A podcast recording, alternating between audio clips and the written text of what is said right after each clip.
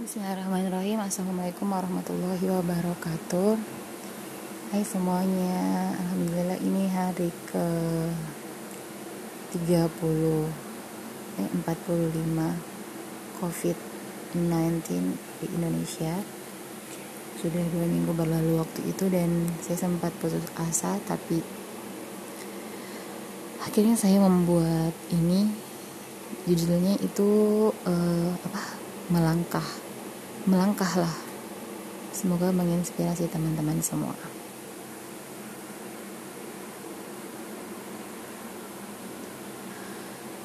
Di depan sana masih banyak hal-hal baik yang menunggu kita.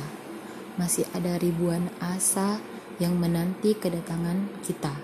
Doa-doa yang kita tabur di masa lalu, juga prasangka-prasangka baik adalah teman-teman yang setia mengiring langkah perjalanan kita. Langit kita boleh mendung, pun hujan boleh menderas, tapi genangan itu jangan pernah membuat langkah kita terhenti. Kita selalu bilang kan bahwa pelangi hanya akan hadir ketika badai telah usai, bahwa kebaikan-kebaikan ada masa panennya sendiri dan semua hanya perkara waktu, juga seberapa tangguh kita untuk menunggu. Jangan cepat mengambil kesimpulan terhadap takdir kita. Itu semua hanya hal yang dapat melampaui batas kehendak Allah Subhanahu wa taala. Boleh jadi saat ini Allah memang benar-benar merindukan kita untuk pulang hanya saja dia memberitahu dengan sedikit duka, luka, dan air mata agar kita bisa benar-benar memeluknya dengan mesra. Jika kita merasa diri kita buruk, itu karena Allah ingin kita kembali berbenah dari terpuruk. Tak ada yang abadi. Jika hari ini kita bersedih, maka yakinlah episode kebahagiaan sedang dalam perjalanan menghampiri kita. Memeluk, memeluk keheningan, mendekap ketiadaan, memapah separuh kekuatan, tak peduli seisi dunia membenci, selama napas masih tersisa, dedikasikan semua di jalan Allah Subhanahu wa taala.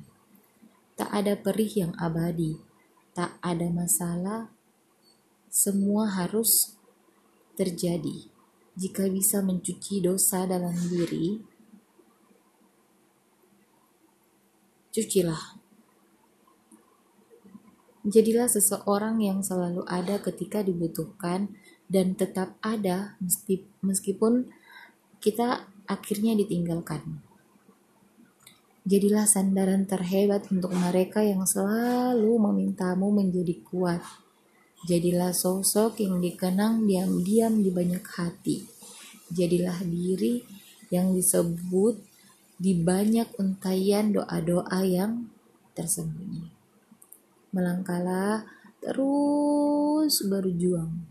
Karena kalau kita memutuskan untuk berhenti melangkah, berarti kita sama saja dengan membunuh diri kita